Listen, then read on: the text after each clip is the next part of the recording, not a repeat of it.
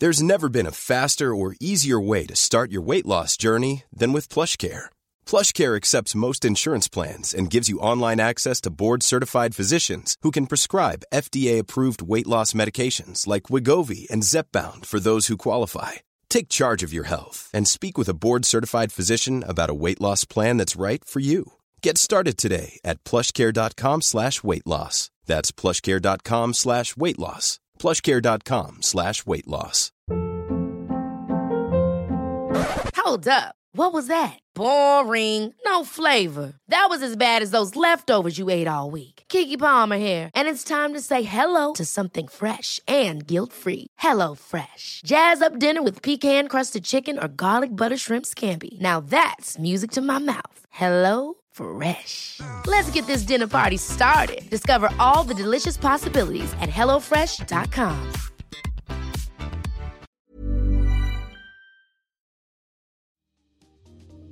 Welcome to Face to Face. This is a show about change and about what's next. It's a show that wants to ask questions, peel back the layers of our average everyday experience, and go beyond scratching the surface. We interview amazing people with incredible ideas and stories who have done wild, Remember that imagination shared create collaboration, and collaboration creates community, and community inspires social change. I'm David Peck, and this is Face to Face.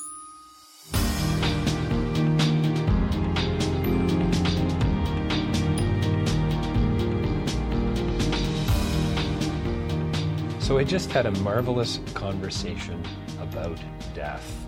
How interesting is that with uh, Dr. Kathy Kortes-Miller? She's the author of a new book talking about death won't kill you. I so love the title. It's like my favorite new title for a book. Uh, Dr. Miller, she's the assistant professor at the School of Social Work, and she's the lead of the palliative care division at, at Lakehead University. Uh, this is a book worth picking up. Uh, you need to read this if you're uh, in your midlife, suffering from a midlife crisis, if you're a parent, if you're getting closer to the end of life. It's it's kind of a workbook. It's very practical. It's poetic. It's it's it's a beautiful read, and it's an important read. And so so I hope you get out there and find it. It's published by E. CW Press. You can find out more about that. Talking about death won't kill you. We get into a little bit about everything. We talk about death literacy and death education, about that death elephant in the room, the work of grief, and how is this for something that we need to think about and think about the implications. Loving in absence, loving in presence. We talk about uh, palliative care and end of life and, and, and, and, and this disconnect in our priorities and about really what this is all about for, for uh, Kathy. It's, it's about being present, it's about looking closer. Uh, it, it's not about death and taxes. This is about uh, living life uh, to the fullest. And um, it's yeah i hope you're going to enjoy the conversation stay tuned it's coming right up uh, don't forget more information, uh, you can uh, help support what I'm doing, patreon.com. Uh, you can check that out there. And uh, we're getting close to, oh, I don't know, 370 interviews. I, I really should check before I, I record these intros, but uh, we're getting up there. I'm looking for, I'm going to have to start thinking about who my 400th interview is going to be. Anyway, uh, coming right up, Dr. Kathy Kortes-Miller talking about her new book and talking about death. Um, it's, it's called Talking About Death won't kill you. Stay tuned. Well, welcome to Face to Face. We're joined by a very special guest uh, with us today. Uh, Dr. Kathy Kortes-Miller is here with us. She's the assistant professor at the School of Social Work, and she's a lead at the Palliative Care Division there. Uh, thanks for joining us today, Kathy. I really appreciate it. I appreciate the invitation. Thank you, David. So we're here to talk about about your new book, talking about death won't kill you the essential guide to end of life conversations so so uh, right out of the gate is this going to be a serious conversation or, or or will this be a lighthearted conversation or a little I'm, bit of both? I'm hoping it'll be a little bit of both. yes. Yeah, I think so too. But but you know, how do you talk about death in a lighthearted way is a is a is a fascinating issue. By the way, congratulations on the book. Not only do I love the title, I love the book. It's we're you know we're gonna uh, we're we're gonna get into it in in a matter of seconds here. Um, but I, you know, I grew up believing that you, are not supposed to talk about, you know, sex, religion, and politics. and as I got older, I added to that sex. I, I would say, you know, I've often been told not to talk about sex, religion, politics, and I've added death to that in the last, I guess, I don't know, 10 or 15 years. And, and as I mentioned to you before we hit the record button, philosophy's in my background. So, you know, I've spent a little bit of time talking about death and from an existentialist point of view and so on. But I would love to hear, and I think our listeners would love to hear, wh- why, why does this conversation matter so much to you? Why does dying matter? Well, because as Canadians, as Woody Allen might say, there's only two things we can count on in life death and taxes. D- death and taxes. yeah, it's true. But in all seriousness, dying and death are an integral part of life and living. And I think if we're going to focus on living life to the fullest, it means that we pay attention to the end of our life as well, so that we can live until we die. And I think that's really what people are asking for when they're talking about wanting to have choice at the end of life, is that opportunity to live until they die. So it's really about, um, for you then, it's about being present. it's about being present. It's about having conversations with people around things that might cause us fear or might cause us sadness, but recognizing that if we bring those out of the closet, so to speak, hmm that that takes off some of their edge. That Right. takes allows us to be able to begin to embrace that so that we're ready for that when it happens. Because we are all going to be intimate with death at least once in our lives, right? Right. So it behooves us to spend some time thinking about it and planning for it. So is it is it really true in your experience, your research, and so on? I love the story you tell, by the way, about your PhD and and how the silence in the room when you when you when you let everybody know what you were going to Yeah. study, um, which is death. Um, I I'd love for you to talk a little bit about that. But is that has that been your experience in the sense that you know, sex, religion, politics, death, and there's probably a few other topics in there too that people don't like to talk about. But death, death is a tough one, right? Well, I, I used to make the joke with people that, you know, I would go to a party that wasn't with my work colleagues, and people would say, Oh, what do you do for a living, or what do you work at? And I'd be like, I'm in the death trade. People would do an absolute double take, like, What? And then I would talk a little bit about the privilege of Mm. doing the work of accompanying people to the end of life. And immediately they're like, Oh, you must be so special. I could never do that. And that would end the conversation right there as well. and so, yeah, I was finding that people sometimes would be interested, but other times it would be a it would stop a conversation, and I wanted to be able to enhance a conversation. So I find using humor and telling stories is a great way to do that. Um, so, so tell, what's the death elephant? What is the death elephant? Yeah, the elephant in the room. that's right. so I, I think the reality is is that it is something that we have isolated ourselves from. We've Mm. distanced ourselves from the experience of dying. We no longer care for our loved ones in our homes as they uh, move towards the later stages of life. We use long-term care. We use hospital systems. We hire out people. All those kind of things has changed our systems and our approach to dying and death. And as a result, Mm. we're not familiar with it. And so when we're not familiar with something, it makes us nervous. I do, um, and most of my listeners will know I've I've been working and have a real passion for Cambodia, and Mm. have been working there. Elizabeth, my wife, and I, and uh, I work in international development and lots of stories to tell.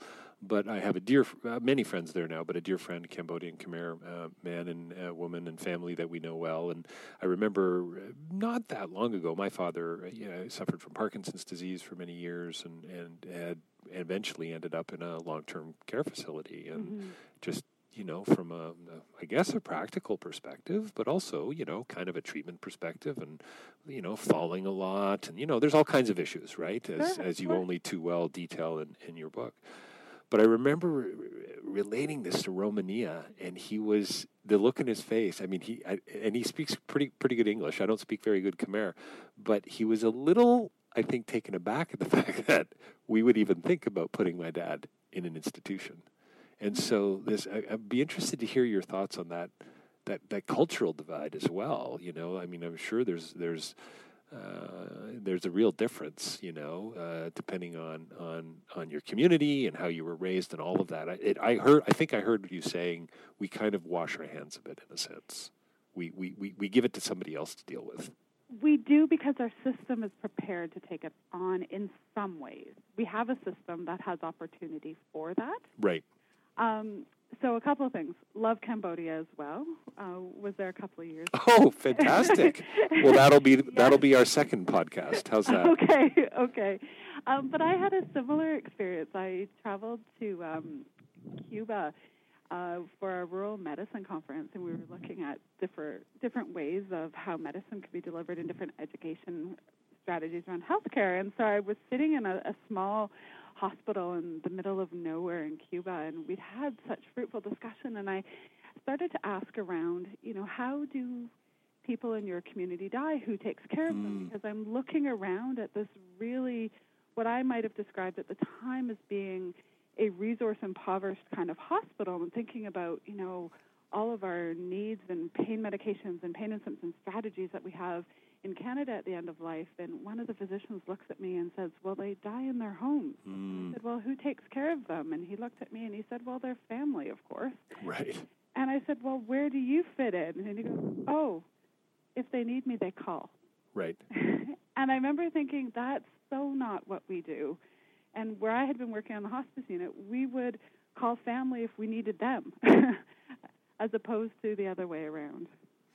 You, you you talk about early on in the book. I seem to remember uh, uh, this, uh, you know, fixing things, and, and how we're really good at that. From our, our medical establishments, really good at our healthcare system's really well su- situated to fix things, but but ironically, not necessarily um, able to, you know, kind of provide that.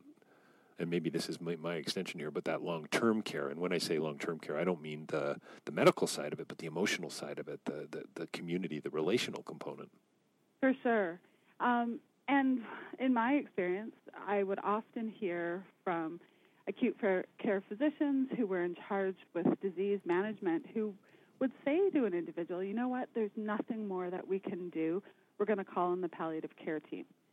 And it would infuriate me because there was a great deal more that could be done. It may not have been curative, but the palliative care teams have a certain amount of skills and knowledge that can really focus on the quality of living and making the most of the time that people have in terms of pain and symptom management, in terms of mobility and being where they want, being able to talk to who they would like, and have that quality of life that is so very important. And so while it may not be curative, there's still an awful mm-hmm. lot. And so we need to focus on that being the active part of care and to recognize that, again, we're not fixing it, but we're providing opportunities. And you and you truly believe, and I think I'm with you on this. I mean, I I mean, it's part of the reason I host a podcast and, and interview you know amazing people like yourselves doing wonderful things around the world. Because for me, it really is about the conversation. You you you mm-hmm. you say that. I mean, you really come out and, and emphasize that in in the book. It's we, we need to talk about it with friends, family, children, and so on. We do. I think we, we need to bring it into our everyday. And not in a way that we become morbid or anything like that, but it needs to be something that we prepare for. And I, I have a, a, a phrase I often say that we spend more time as Canadians planning for the next car we're going to buy than for thinking about what's Mm. going to happen to us at the end of life. Right. So to me, that shows a bit of a disconnect in, in terms of some priorities. But I also think it means that we have shoved it off. And so Mhm. by having conversations throughout our life, we'll make it so that when the time comes, we're not in a crisis. That we are able to focus on what matters in that moment and not have to do so much of that planning or that last minute attempt to make things better. Yeah, it's pretty interesting. Eh? I mean, it, would you would you describe um, uh, talking about death won't kill you as as a? Um, by the way, your introduction had me in tears. Oh, Yeah, uh, the introduction, by the way, folks, is entitled "Why Dying Matters to Me." Um, um, would you call it a workbook? I wanted a real practical guide. Yeah. I'm an academic, and so I recognize that some of the research and, and things that I write about in other ways may not reach um, the people who I would really like it to. And so, as being privileged in academia, I get invited to an awful lot of talks. And community members were hearing about these, and they would be showing up to these academic talks and asking really good questions and holding us, Mm. by us, I mean the palliative care community, accountable. And so I started doing more talks in the community and trying to share some of my stories and some of my education. And, and I realized that's really where I wanted this message to be, is with people. I think healthcare providers, we're always going to do uh, what we're trained and what we're educated to do, but it's our community members who really need to take back their dying. Um, you, you, you talk about, and this is, I think, a nice little segue into it. You talk about compassionate. Um, I'm going to see if I can dig up the quote here. I know I highlighted it, but you talk about compassionate communities. Mm-hmm. Can you can you tell us a little bit about that? I love the, I love the phrase. Uh, I love what it means to me. Just you know, as I as I as I reflect on it. But what does it mean in this context? So this is Dr. Kellehear's work out of the UK, and he really highlighted for many of us, and we're just beginning to grow this movement here in Canada, that death is not a medical event; it's a social process. And so 95% of the time that we spend facing the end of our life is in community with people. It's with mm. our family, with our friends, with our colleagues, with people that we've known and that we do our living with.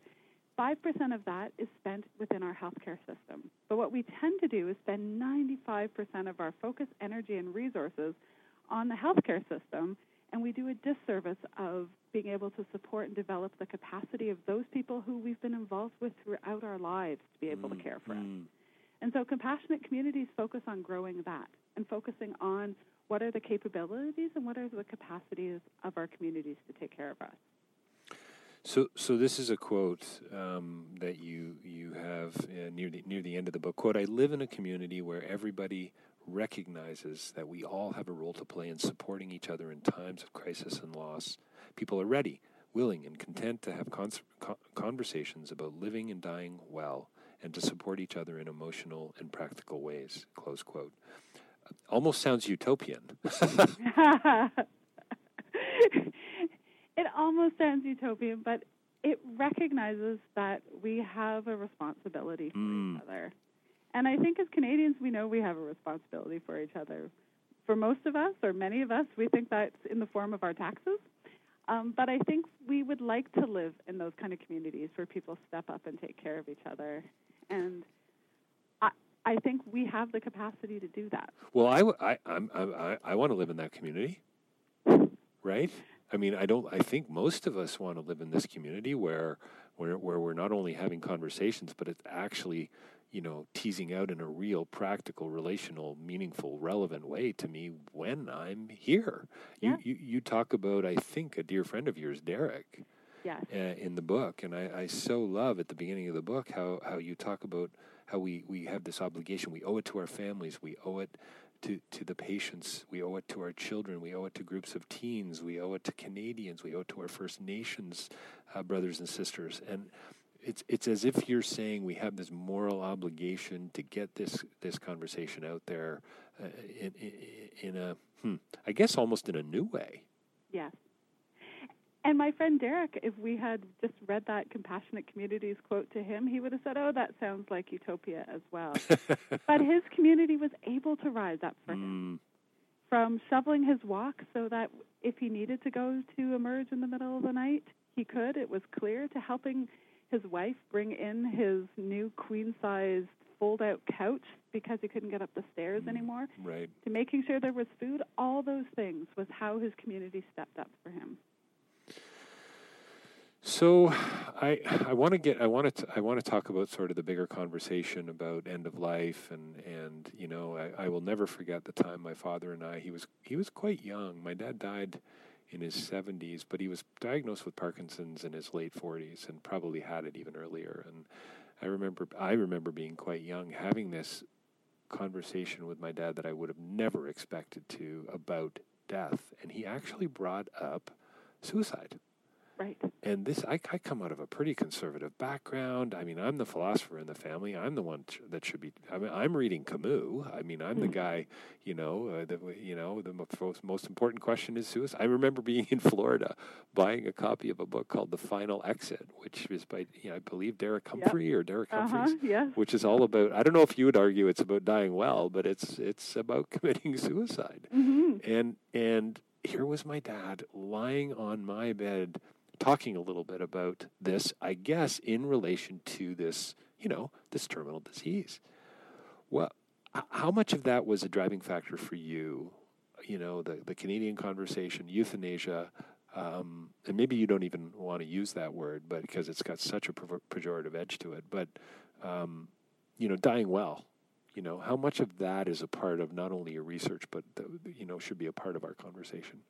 I think it's an important part of the conversation, but part of my goal with writing this book is to make sure that it's not the only part mm. of the conversation.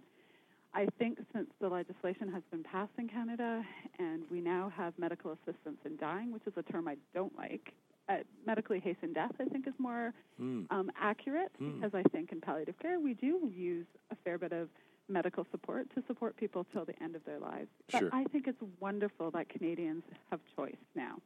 And I think it's important that we now turn the conversation to people having true choice at the end of life. And so that access to palliative and end of life care isn't a postal code lottery in Canada, and nor is access to MAID. And so we want to make sure that our system is ready. And I think by having the conversations where more people feel like they can discuss what's going to be important to them at the end of life will help drive our system to be able to support that as well. Do we are we are we afraid of these conversations as as friends and family members and as parents? I mean, I want to talk about parenting. I have a ten and a twelve year old, and and you know, you talk in the book about um, you know uh, euphemisms that we use, and mm-hmm. we're, we're, you mm-hmm. know we're kind of doing a bit of a, a, disservice. You know, we put we put our uh, what's one we put our dog to sleep, or or or whatever the case might be, but we, we we're, we're we're not helping. Yeah, so I think our language is incredibly important, and, mm-hmm. and that's in part why I, I think medical assistance in dying is not the best term for our new legislation in Canada, um, because I think we need to call things what they are. Right. And I know, for example, having worked in hospital settings for numbers of years, where you know a well-meaning physician or healthcare provider would come into some to somebody's room and say, "Well, there's nothing more that's available for you." And meaning to tell that person that they are now dying. But what they hear is that they can, you know, go home and that they're going to resume life the way it was before, all those kind of things. And so we need to be really clear with our language in terms of what we're saying. And I think children need that from us as well, even more so than other adults. So instead of instead of saying there's nothing more we can do for you, saying, okay, it's time for you to head home it's time for you to get back into your your you know your your, your the frame of reference you know and, and are most secure and and and and that's and that's and the implication is that's where you will die.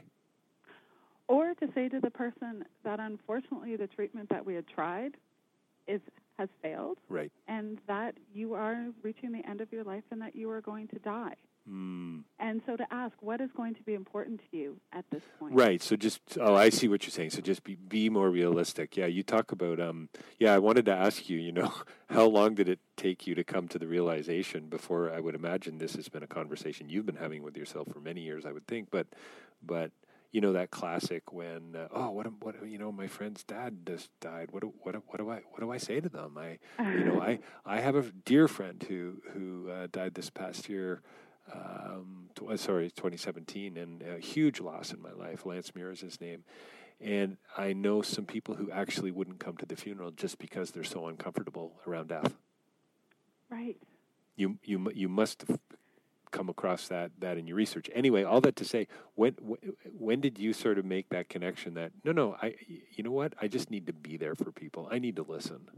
You you talk about caring. I think it's do you call it caring communication? Yeah. Yeah. Caring communication. Yeah. And recognizing that it's not so much about what comes out of our mouth that matters. It's about how we show up as people. Right. And I a story I didn't really talk about in the book is that I remember when I was in grade 11 a really close friend of mine died of leukemia in a period of 11 days. Oh wow, that's and wow, that's it, it, it was a, a, pretty sentinel event, but yeah. I recognized at the time that people didn't know what to say and that they were really struggling with how to support each other. And I thought there were ways that we could be doing this better. And I wanted to know more about that. And so hmm. even now, like I'm at the age where my friends' parents are getting sick and they're dying, and sometimes I find myself, oh, what do I say? And I remind myself it's not so much what comes out of my mouth, is that I let them know that I care, that I'm here, right, and I share a memory if I had the privilege of knowing the person who had died, but if not, I just let my friend know that I care for them. Do, yeah. So so so be so basically be a friend. Exactly. Be a friend and be a member of that compassionate community. Yeah, we're talk. We're now we're back to compassionate communities. Exactly. And we kind of, you know, so so are you? So would you say you're advocating in a sense almost for making this a part of our curriculum, or is this a, you know, I mean, parents don't want to teach their kids, so they send them to school. You know, I mean, that's a yeah. ridiculous statement. I mean, I'm gifted in hyperbole, uh, but but but often isn't that the case? Oh, I don't need to teach my kids math because they're going to get that from Mr. Miller in grade. You know, four? So I think we get we're trying at this point to think about how to get death education into mm. the curriculum, and we often hear, "Oh, we can't add another thing to the curriculum." I, I love that phrase, by the way, death education. Yeah. Yes, death so education. so funny. But I, I think when we are doing already, our curriculums encourage sex education. They talk about uh, development. They talk about physical education. There's all those different components, and I think what we're advocating for is that we don't avoid death as part right. of it.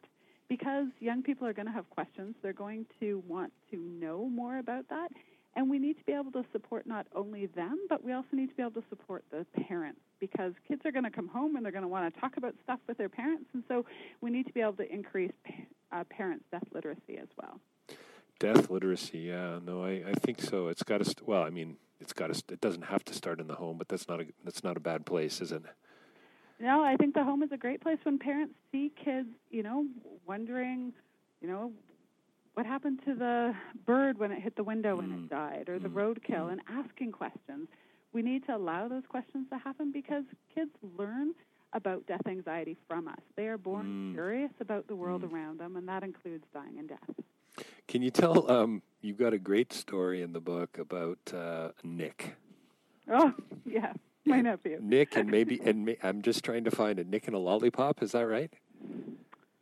Oh, Grandpop. Grandpop. There you go. Sorry, not a lollipop. Grandpop.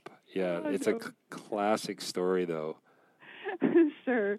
Nick was quite young when his great grandpop died, and he was at that stage where people would wonder, including his dad, whether or not he should be included in the funeral. And the, um, my husband's family was quite Catholic at the time, so right. it was a Catholic funeral with all the bells and whistles, yep. including an open casket. Um, right. Always, always loved the open caskets. Yeah. Exactly. exactly. And so I had spent some time talking with my brother-in-law and said, you know what, Nick is has questions. We've answered them. We've had discussions. I think bring him because there was nobody to watch him that evening, and it was part of the family. And, and three, th- I just found it in the book. Three, three year, three years old. Yes. Yeah. yeah. So young. And so I, I, love the title of the chapter, by the way. Inquiring minds want to want know. Want to know. exactly. Yeah. And so what Nick did, so you know, as adults are, we're all away from the casket and having conversations. And yeah. Nick runs up and pulls himself up with the casket and leans over and gives Grandpop a big wet kiss and says, "See you soon, but not too soon." It's so great. I'm getting goosebumps. um, I love what you say here. Uh, Nick appeared to understand death in a way that many adults wish they could. Yes, and I think that is key when we think about the work of grief or the work of mm. coming mm. to terms with what death is going to mean for us is that it's not the end of a relationship. It's Thomas Attig, I think, writes about this so wonderfully when he talks about moving from loving in presence to loving in absence. Mm. Hmm. And I think kids get that.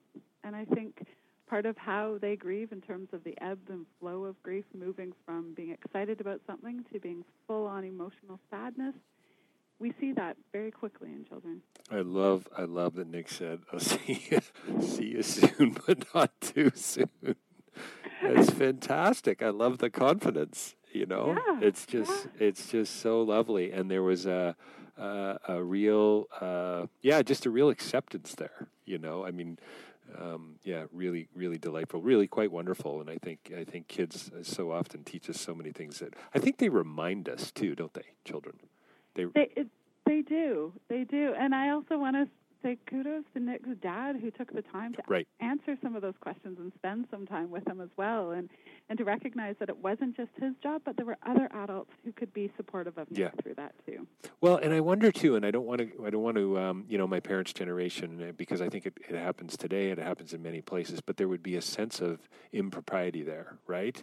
Uh, where others would be going, would be horrified. What, what's this kid doing in jumping up onto the casket? This is uh, disrespectful, right? And and so on. Instead of thinking of it from a playful and a, a compassionate community-like perspective. For sure, and and to make space for that to be able to happen. Yeah. So, what about the afterlife? Where where are you on that? Do you do you do does that come up for you in your classes? Do do students? I mean, eh, do students bring that up at all? I would say they do. I think a lot of them, like so many of us, are, are wrestling with that Sure, and yeah. wondering sort of where that plays into all this. And I think that those are important conversations that I think there needs to be space for, and there's lots of room for diversity within as well. Well, I think your comment too. What I love. Um, did you um, hmm, did you say the work of grief? I think you said, uh, and then death, and this idea of death literacy. I mean, every Yeah. tradition, it seems to me, every every religion, uh, um, uh, most cultures have their uh, their ways of dealing with death, and I suppose some are more more healthy than others, and and um, um, I wonder to what degree that's you know that every everybody's going to experience grief in a different way. I mean, and Yeah. and I think I think what I really wanted to ask you, and I think the part of the reason for bringing up the whole uh, you know that uh, afterlife question is um, the grief process. You know, Mm. how how do we go through it? What what I mean. Uh, are there steps that you go through? You know, are there six things? Are there eight things? Are there twelve? I mean, you know, some some people would say if you want to talk about the afterlife, well, then you're actually not really talking about what what's happening here currently, right now, right, and present, and so on. And and yet and yet everybody's going to have their own way of of coming to terms with. Uh, I love that phrase, by the way, loving in presence. Yeah, I that for me is a really strong phrase that really describes the work of grief because after somebody has died, the world as we know it has ultimately been rocked. It's Mm. shifted. That Mm. person is not going to be physically present anymore. But we recognize that for most of us, we don't actually ever get over grief. It's something that we learn to live with, and it's something that we figure out. And we figure out the world and what it's going to be like without that person physically in it anymore. And to me, it's about the meaning making perspective. Hmm. So I don't hmm. necessarily align with any kind of task theory or stage theory as it pertains to grief because I hmm. think we all move through that in our own way as we mm-hmm. strive to make meaning of the event. And I would say that meaning shifts as we move through life as well. So when I talked about my friend Heather who died, so the Kathy of grade 11 attached different meaning to that than I do today, or I did Right. when my daughter was born, or any of those kind of things. Am I still grieving her death? Yeah, I, I miss her. I wish we'd had a chance to raise our babies together like we had Right. planned. Right. But am I actively grieving her? No. Have I figured out how to live in the world without her? Absolutely. Do my kids know who she is? You betcha.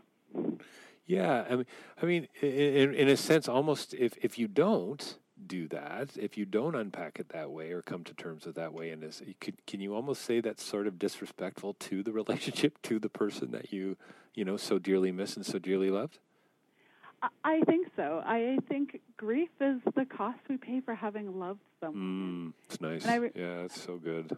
I remember after Derek died, and, and Derek and my son have had a really close relationship. And actually, Dawson would describe Derek as being his best friend, and he was hmm. invited to all of his birthday parties. And when Dawson was particularly sad at one point, he said, "He goes, it would be worse if I didn't feel so sad because he died." Right.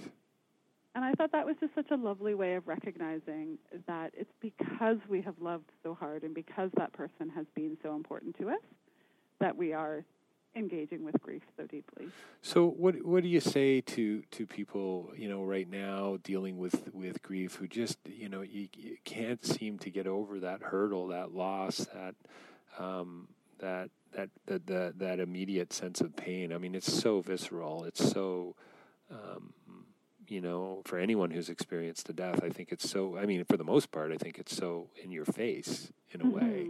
I, I, unless I think, unless we've learned to to totally sweep things, you know, under the cover, uh, under the under the you know under the carpet kind of thing, and and just and just completely look the other way, turn a blind eye, if you will. So I think both extremes do us a disservice. Right.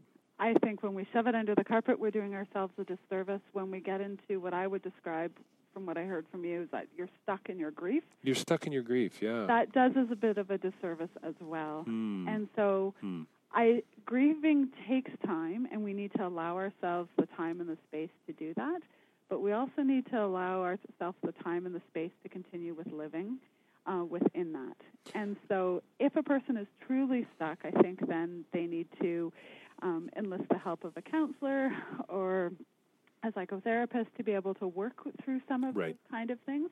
But for the most part, grieving is a normative life event, and in 95% of the cases, and situations, people can begin to figure out how to live with their grief independently with a caring community. I was just going to say, you know, I'm glad you used caring community because I, I went immediately to compassionate community and said, and kind of thought, you know, if if I am surrounded by people who who I love today, and I am loving in the present, right, with the people around me, isn't that a part of the stepping stone to ultimately, you know, attending to grief? You know, having others listen, telling stories, coming to terms with it in a in in the very way that you kind of you, the, you know uh, uh, through conversation Yes.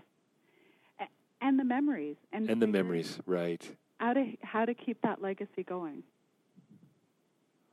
Yeah how to keep that legacy going i mean isn't isn't that often uh, it's such it's sort of a cliche line isn't it something you know you're going to live in my memory or in the memories of people forever but there's a real there's a real truth to that too right And I would say it can be, although it's a, a cliche thing, it's also infusing our daily activities with meaning. mm. Um, Mm. So, for again, to use my friend Derek as an example, with my son, Derek had a favorite type of candy, and Right. Dawson every once in a while will be like, "Hey, I want this kind of candy because I'm missing Derek," and it's just that connection piece. Right. Yeah. No. How how do we stay to connect connected to the yeah to to the real memories?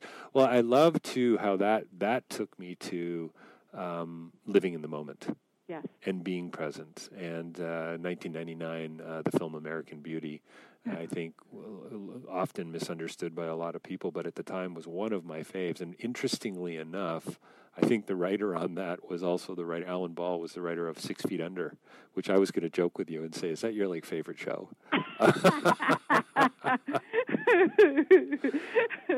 I do like Six Feet. Yeah, I same, same. Make the connection though that that was the same. Uh, Yeah, writer. but but but in American Beauty, the tagline and the whole film is about looking closer.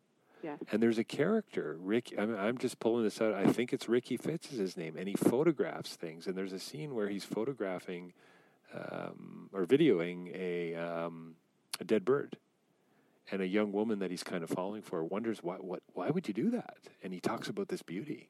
Mm. And I remember it, I think I remember, what is that, 19 years ago? It didn't make me uncomfortable, but I remember going, wow, I, I wonder how people are reacting to that. You know, beauty, beauty and death. Yeah. That, that whole idea that, and, and, but, but it was really about looking closer, seeing the detail and, and, and being present with others, really, is what that film for me was all about. yeah. I, um, I think I'm going to, uh, uh, I'm, we could go on, I'm sure, but I, I've got a. I've got a great quote here, and, and I know you've got to get to a class soon. So, um, near the beginning of the book, I, I highlighted a few quotes throughout, but but one that um, I'm just going to read for everybody here from um, "Talking About Death Won't Kill You: The Essential Guide to End of Life Conversations." We're talking with Dr. Kathy Kortes-Miller. Uh, quote: "We need to bring death out into the open, witness it, talk about it, learn about it, and recognize that dying matters because it is an inevitable part of our lives. And in so doing, we can be more prepared, make better decisions about the kind of care we want, and ultimately improve the dying experience for ourselves and those we love. Quote. I- I mean, I think that was about three pages into the book Mm. You know, you don't you didn't waste any time, you know, laying laying out. And isn't that really what this is all about? Let's, you know, let's use our time wisely. And and and and um yeah. Um well, what a what a wonderful conversation. Thank you so much. Uh, I uh, hey, you know what we didn't maybe? Well, we kind of touched on it a little bit with Nick and and and uh, Grandpop and so on. But any thoughts just before we wrap it up? Any thoughts for parents? You know, how, any any tips on how, how, you know other than reading your book? Um, any tips on how to get this out in the open in in a way that's helpful and meaningful and and safe? I guess. Yeah, a wide variety of tips, but I want to do a quick plug. yeah, go.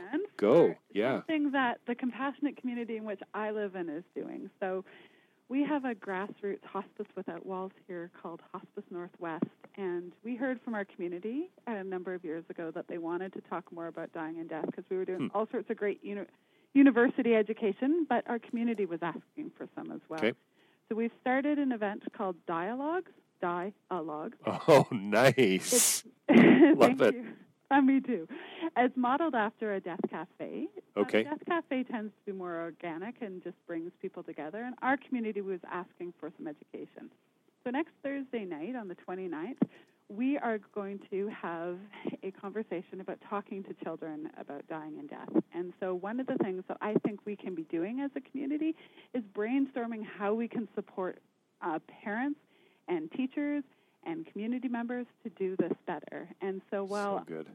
You know, I can talk about what works with my kids and I can talk about yep. what I would like to see from an academic perspective. I think when our community gets together and brainstorms about what we can be doing a little bit differently in terms of recognizing when deaths happen, how do we talk about them, and how do we create resiliency and support our, our young people to be able to take care of themselves as well through some of this, um, I think that to me is the essence of really developing our capacity to be able mm. to do that. No, it's it's so so great. I love dialogue. It's hysterical and and meaningful all at the same time. Well, listen, thank you so much for your time today. We've been talking with Dr. Kathy Kortes-Miller about her new book, talking about death won't kill you, and believe and, and believe me, it's so true. Uh, the subtitle of the book is "The Essential Guide to End of Life conversations. Kathy, thanks so much for your time today. I really appreciate it. Thank you very much, David. It was wonderful to have the conversation.